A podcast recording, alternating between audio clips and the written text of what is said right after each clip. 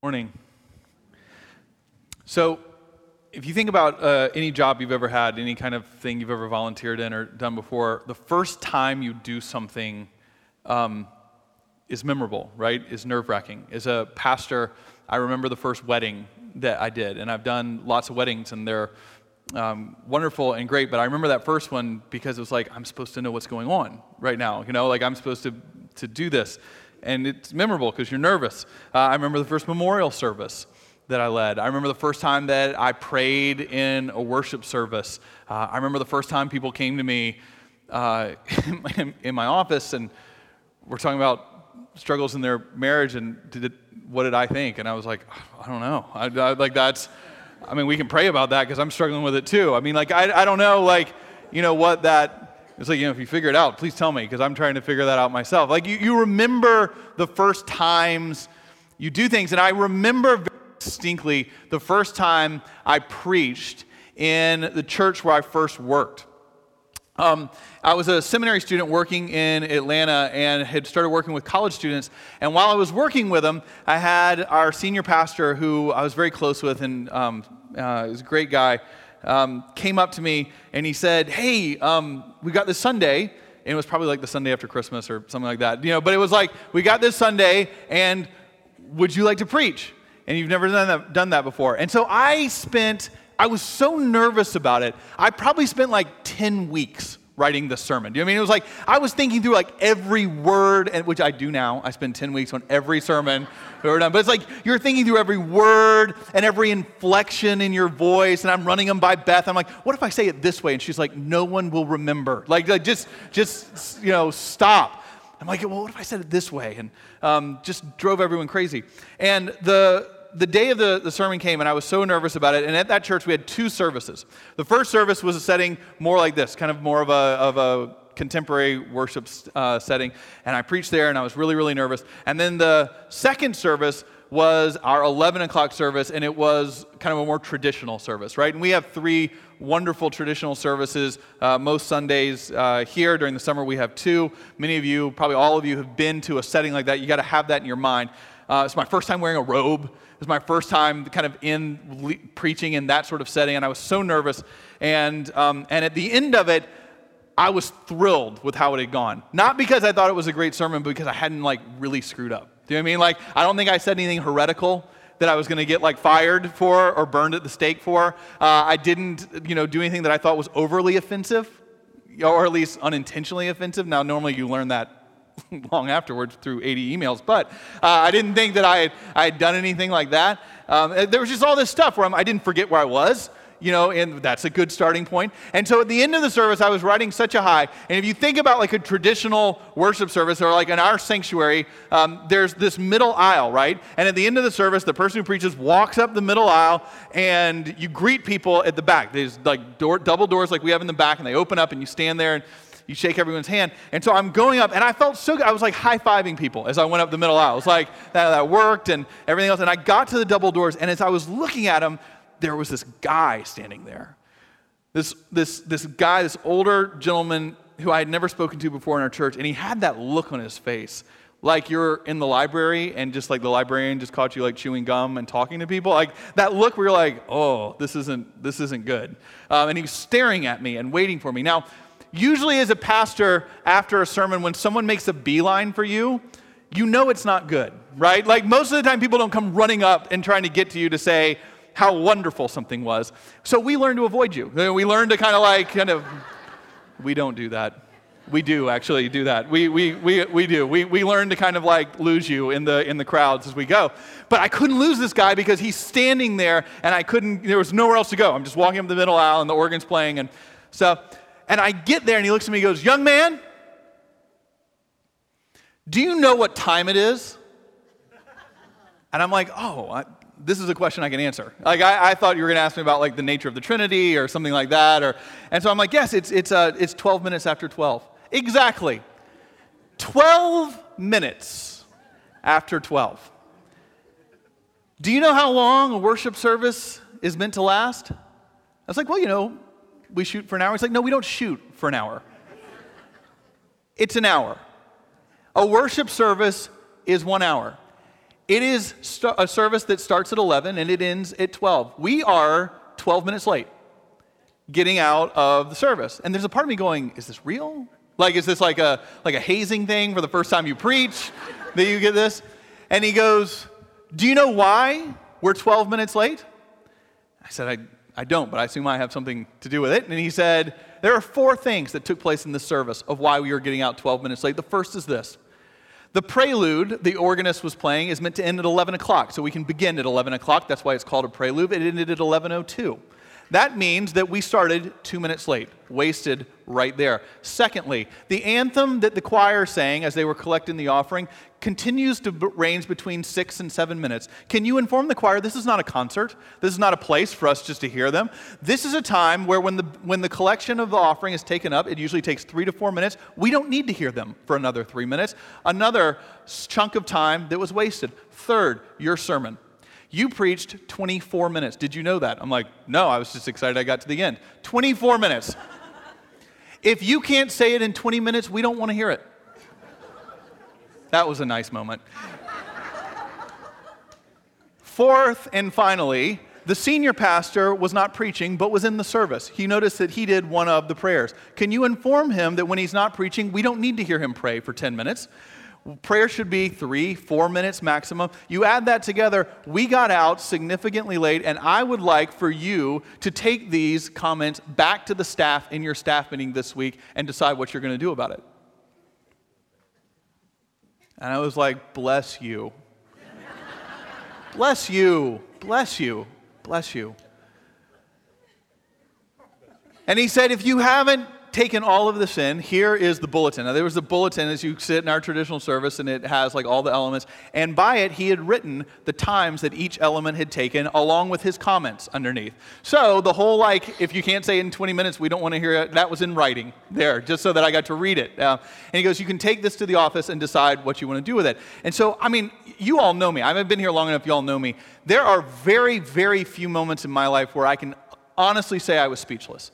But I was speechless. I totally did not know how to respond to that. And so I walked carrying this thing, and I walked into our senior pastor's office, and he turned around and he looked at me and goes, oh, you met Franklin. And I said, what? And he said, Franklin Bloodworth. That was the gentleman that you met in the back. I bet the, the order of service has the timing, everything. He turns that in every Sunday.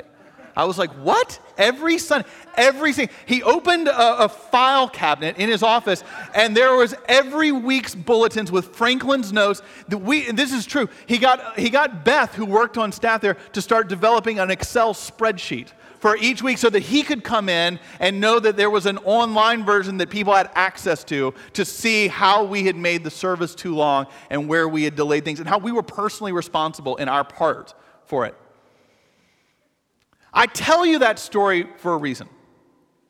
I tell you that story because about a year later, we were starting and launching at this church a new college service. Now, the, my job there uh, was to work with college students. And we had this idea as our ministry on Sunday and throughout the week was growing to start a Monday night kind of worship time, right? Uh, it was a Monday night sort of gathering. We had pizza. We would uh, have some music and uh, a talk, and um, and we had this idea. We're going to start at seven o'clock on Monday nights. And our college, I mean, our, our church campus was right next to Georgia Tech and Georgia State, right in downtown Atlanta. Uh, it was a great location for college ministry. And so the idea was that the students would walk over and they'd have food, and then we would just get to hang out on a Monday night. And so we wanted the whole church to get involved in this. So we started having sign-ups for people in the church. Like, we'd come on Sunday morning and say, you know, in two weeks, we're starting this ministry. It's going to be on Monday night at seven o'clock. And there's all different kinds of ways that you all can get involved. You can pray. You can, for the ministry, you can mentor students, you know, during the week who sign up. Uh, there's all these different things. But there was one category where we needed people there on Monday night, right? We needed them present. And that was to be greeters, right? So most of the things people signed up for, like prayer, they didn't actually actually have to be there on Monday at seven. People signed up tons for that. Like, if I don't have to be present for it. But to actually be there and greet the students, nobody was signing up. Like, week after week, all the sign-up things would fill up. Nobody signs up for greeting. So the Sunday before we were beginning our, our ministry, Franklin Bloodworth walks up to me on a Sunday after worship service, and I said, I didn't do it. I wasn't preaching. I didn't have anything to do with it, like whatever it is. And he said, well, I've seen your sign-up forms. And what I've seen on the sign-up forums is you got people doing everything except greeting, and no one has signed up for that at all. And so I suppose that I'll need to sign up, and I will greet the students as they arrive starting on Monday night. And I was like, no. Seriously, no, no, no, no, no. I mean, I had this image of Franklin. I looked at him, I said, listen, I'm going to talk more than twenty minutes. I can just tell you now, right? And they, you're gonna, you know, I can tell the music's going to go too long. It's probably going to be too loud. Like, I just can tell you that right now. It's not going to follow kind of all the right stuff. And he said, Thomas, you might not be able to design a worship service properly. And I said, thank you for that as well. But I'm going to properly make sure that every single student that walks in those doors is greeted. We had no other options. Nobody else signed up. And so on the first Monday night of the ministry, Franklin Bloodworth showed up thirty minutes before we started, dressed in a full suit, tie, polished his shoes, comes walking in. And you're thinking, man, these students are going to show up in shorts and flip-flops and baseball caps. This is just, this is... I so wanted to sit there and go, Franklin, say this, don't say this, please don't frighten anybody, please, you know, just like whatever. But he was there. Students started arriving, and like the first night we only had like fifteen or twenty students show up. Franklin greeted every one of them by name. Every one of them he learned their name, every one of them he learned what their major was, every one of them he learned uh, where they were from, what they liked. It was incredible. It was amazing. Like, I, I was like, it was like the highlight of the first night, because we were expecting like four hundred students. We had like fifteen show up. And it was like, Franklin was the high point. He greeted, and the kids loved him. The students loved him. Second week, he's back. Third week, he's back. The ministry over the first year started to grow. More and more students started to come. Franklin got to know them all. He knew them by name. It was, it was incredible. The students loved him, and he actually started recruiting students to sign up to greet with him.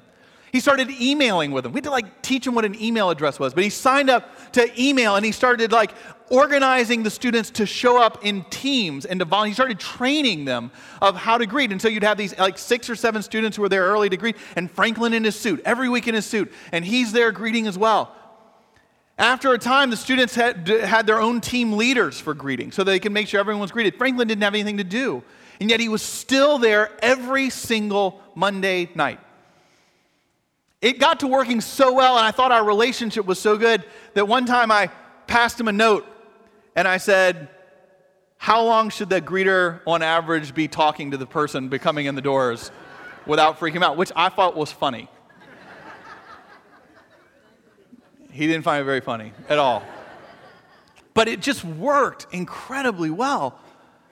And I looked at him finally one night and I said, Franklin, you don't need to, I mean, this is amazing what you've done, and you've organized this, and you're into details and systems, and this has just been incredible. You don't need to come anymore. I mean, you, you have worked yourself out of a job.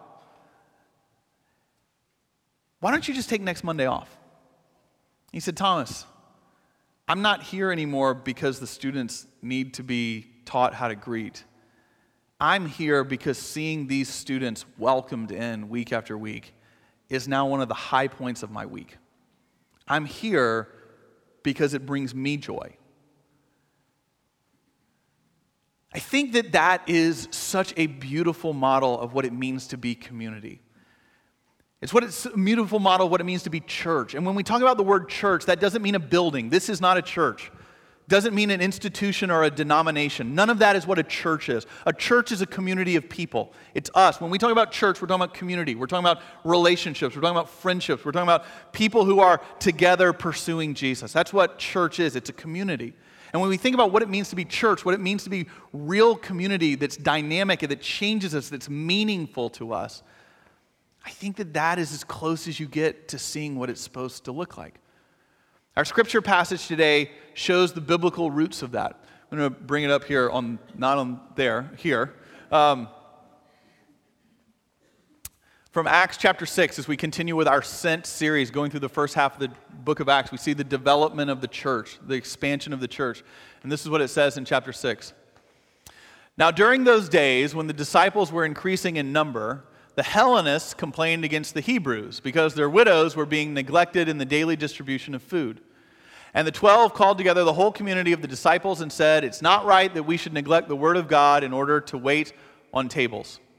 Therefore, friends, select from among yourselves seven men of good standing, full of the Spirit and of wisdom, whom we may appoint to this task, while we, for our part, will devote ourselves to prayer and to serving the word. What they said pleased the whole community, and they chose Stephen, a man full of faith and the Holy Spirit, together with Philip, Prochorus, Nicanor, Timon, Parmenas, and Nicholas. I have no idea if I pronounced those right, but it sounded good. A proselyte of Antioch. They had these men stand before the apostles, who prayed and laid their hands on them. The word of God continued to spread. The number of the disciples increased greatly in Jerusalem, and a great many of the priests became obedient to the faith. Let's pray together. Lord, we ask that you would take this scripture, this teaching, and mold and shape us of what it means to be community, what it means to be your church. We pray this in Jesus' name. Amen. Now, friends, all of us are created for community. That's one of these core practices. Jill mentioned prayer. One of these core practices, four things that we see that the church about, we talk about is intimate community. And all of us are designed for that. Some of us are extroverts, and we got lots and lots of community, lots lots of at least people we know. Some of us are introverts. We've got maybe fewer people we know, but there's a lot more depth in that. Whether you're an extrovert or an introvert, no matter what your personality type is, we are all bound together, and that we were not created to live in isolation. We were created for relationship. It's where we find meaning. It's where we find purpose. It's where we find joy. You were meant to live in community. And outside of that, there will always be a hole, a void that is there that can't be filled any other way. And what we see in this first community, this first community of followers of Jesus, is that there are certain parts of what it means to be a part of a community that's meaningful and powerful and vibrant that is absolutely essential, that we need to ask ourselves if we have here. And we're going to see some threads as the early church developed that we should be looking, we should see in previous weeks as we've been in this series. We're going to see again. For example, some of the things we see in this passage as this community develops is we see that it's a place where caring for the, the most vulnerable people is an absolute essential. It is an essential of what it means to be, to live a healthy spiritual life. You know, you and I can make the mistake of thinking that there's these parts of our lives where we're filled up, and there are these parts of our lives where we're where where we empty ourselves out, right? Bible study, small group, um, Uh, prayer life, that's where I get filled. Worship, I get filled. And then I go out and I empty myself out in serving and in getting involved in mission. I don't think the early church saw it that way. I think that they understood that all of these practices are spiritual practices, that when we empty ourselves and serve the most vulnerable in our midst, we receive something, right? Anybody who's ever gone on a mission trip, I haven't even run this by some of the middle school students who are here, but I promise you, if you talk to the students that are back from Oklahoma City who were gone last week, that there are going to be many of them who say, yeah, it was incredibly powerful, and I grew the most, right? You go and serve, and you think, oh, I'm serving these people. But we come back, and we're the ones who have experienced so much good. We're the ones who change. I think the early church understood that. It wasn't this idea of, well, these are the areas I, I empty myself out of, and that's where I feel depleted. It's in these things in serving that we feel filled up. You see here that there's uh, the thread of, of cultural divisions being bridged by the church. And as we've talked about in previous weeks, there is certainly something that we in our culture need to continue to hear about today. We see here that there are Hellenists and Hebrews, because they're human beings, man, that, that, that are arguing and that are worried about who's got more and who, what do I have and, and everything else. That's what human beings do.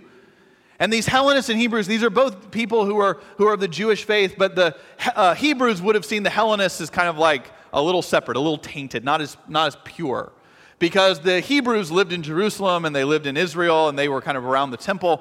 The, the Hellenists were people who were Jewish but lived in different places and maybe had been influenced by Greek or Roman culture. So they were Jewish, but they had had a lot of influences on them that we probably wouldn't want. So these were people who lived with divisions. They were different categories. And we see that in the church, they're complaining here because they're not treated as equals. Well, we have to understand what a what an amazing thing that was, because these people weren't equals anywhere. It wasn't like that the church was the place they weren't equals. There were these walls that said if you were Hellenist, you were in this category. If you're Hebrew, you're over in this category.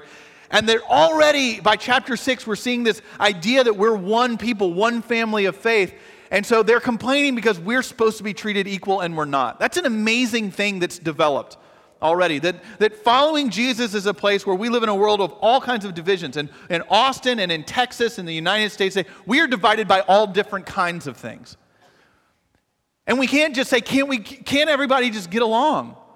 Human beings have showed throughout history the answer to that is no. But if we understand that our primary identity is in something bigger than ourselves, it's in Jesus, then therefore we can say, well, that unites us even in things that make us a little different. We're, that, that title overarches everything else that makes us different. We are one people here. It's an incredible thing that's happening that the church should be about. But finally, we see there's this idea of what it means to have a community of contributors and not just consumers. And this is really, really, really important. If we're going to have the kind of community where you're going to come alive, and I don't just mean church in this, I mean church being one part, but relationships. You were made for relationships. And if you are going to have relationships and community where you come alive, then that relationships and that community has to be built on all of us being contributors and not just consumers of community. You see that happening here in the book of Acts in a couple of different ways. And I think we should ask ourselves, are these things present in our lives today? The first is, as you see, is the apostles have this amazing ability to not hold on to power and needing to keep everything to themselves. If, if community requires that people are contributing, then we have to invite people in to do that, right? We have to create ways for folks to come in. And most people, when they have power like the apostles had here, we hold on to it. We insist on things being the way we like it. We, we we we grab onto it and we're suspicious of anybody else who comes. It's an amazing thing that happens here where the apostles just give away this ministry.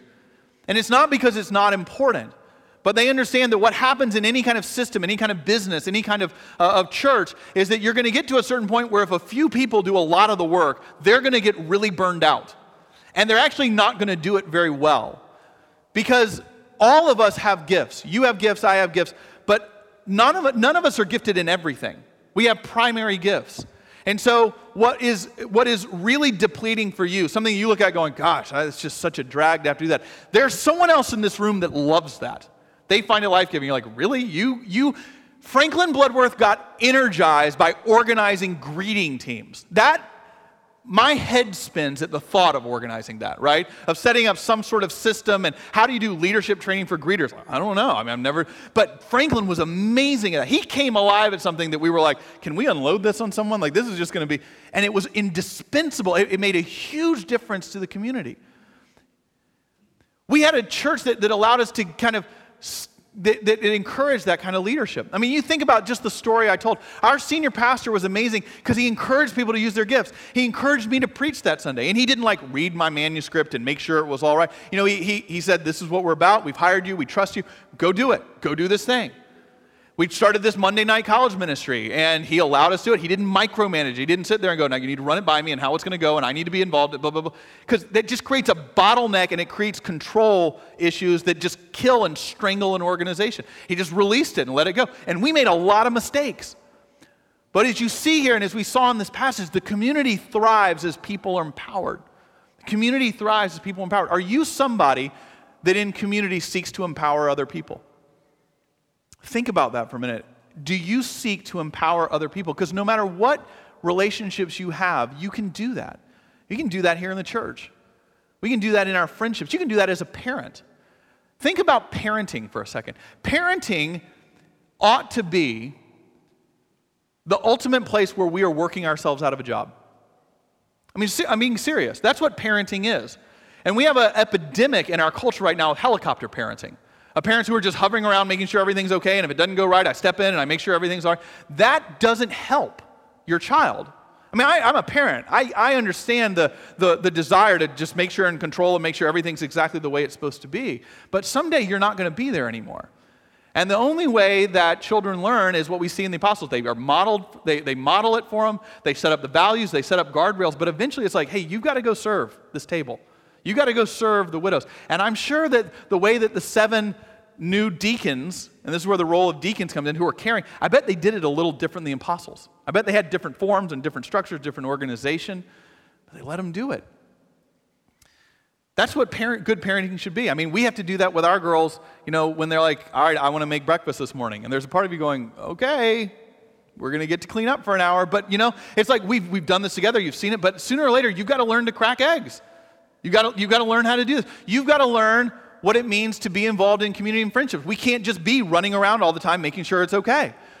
There are certain things that you've got to do, and we've got to set you up and empower you to do that. All of us who are in community ought to be seeking to work ourselves out of jobs. Franklin Bloodworth did an amazing job of that. He worked himself out of a position because he kept empowering other people. And the community benefits and people thrive.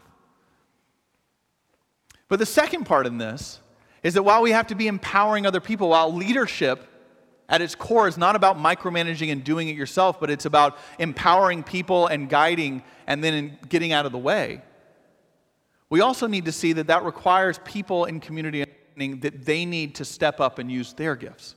That they need to step up and use their gifts where they are uniquely called. Every single one of you in this room has a unique thing that you can contribute to this church, to this community, to Austin, to your neighbors, to the, your friends in school, to the people you work with. You are uniquely placed. You have unique gifts to make a difference. And we have an epidemic in our culture of consumerism. And by consumerism, what I mean is we have this idea that life is going to be perfect if we just get to sit back and receive, right? I mean, Beth and I have had conversations about how awesome we'd be if we won the lottery. We would be incredible if we won the lottery because we would be really generous and we'd keep driving the same cars and, I mean, all the stuff. Like, if we won the lottery, we would be amazing at that.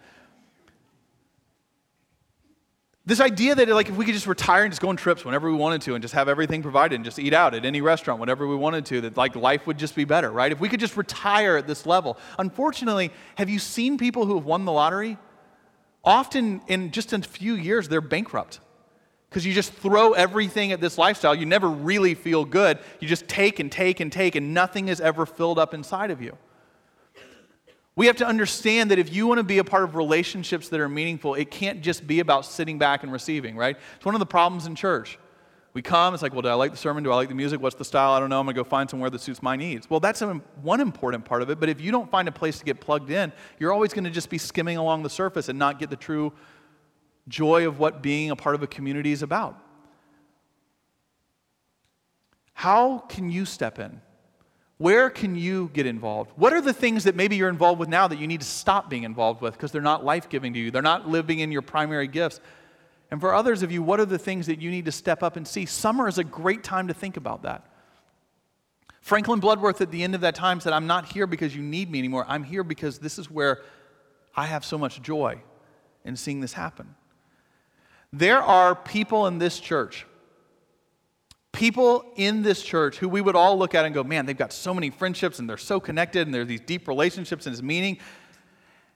And we have to move beyond a consumer mindset that says, when I get those kind of relationships, then I'll kind of get involved too.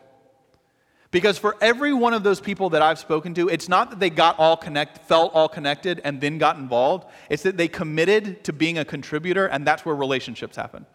They contributed in their different ways using their gifts, and that's where friendships happen. If you want to have a meaningful relationship in a covenant group, you don't get to sit back until you feel it and then commit to the group. You got to commit to the group up front and then trust that in that there's going to be relationships that happen. If you want to get involved with other families, if you want to get involved with other students, you don't wait to feel it and then commit to doing it. You commit, and then things happen. Then depth happens. Then meaning happens. Then community happens. As this new church was developed, they experienced joy and flourishing in their midst. Franklin Bloodworth taught me that. He also taught me to keep services at sixty minutes. I don't listen, I, don't, I haven't learned that one yet. I'm still working on it. I guarantee you I'm over twenty minutes now, just so we know. But he taught me something about how it is we find joy and meaning. He used his gifts to make a difference, and he was empowered to do so. What would that look like for you? What would that look like in your life? There are all kinds of different ways and places and opportunities for you to be a contributor to the life of community. And if you do that, whether it's public or private, in big ways or small, the community will flourish. And so will you. Let's pray. Lord, we ask that you continue to shape us and mold us as a community, as your people, to be a community of contributors, Not just so that we become busier, not just so that it depletes us, not so that it just takes away, but so that we might have depth and meaning and purpose. It's in community we come alive, and we can't come alive without commitment, without contributing, without using our gifts. Lord, help us to be a people who seek to know how we can make a difference, to get involved so that we can find meaning in our connections with others, and help us to be a place that encourages others to find that, that opens doors of possibilities for people. Help us to be empowerers who welcome others in rather than holding tightly to what we have. Lord, if we do this, this place and each of our lives will spring to life as we see your church do time and time and time again. May it be so for us. May we be this kind of people. We pray this in Jesus' name. Amen.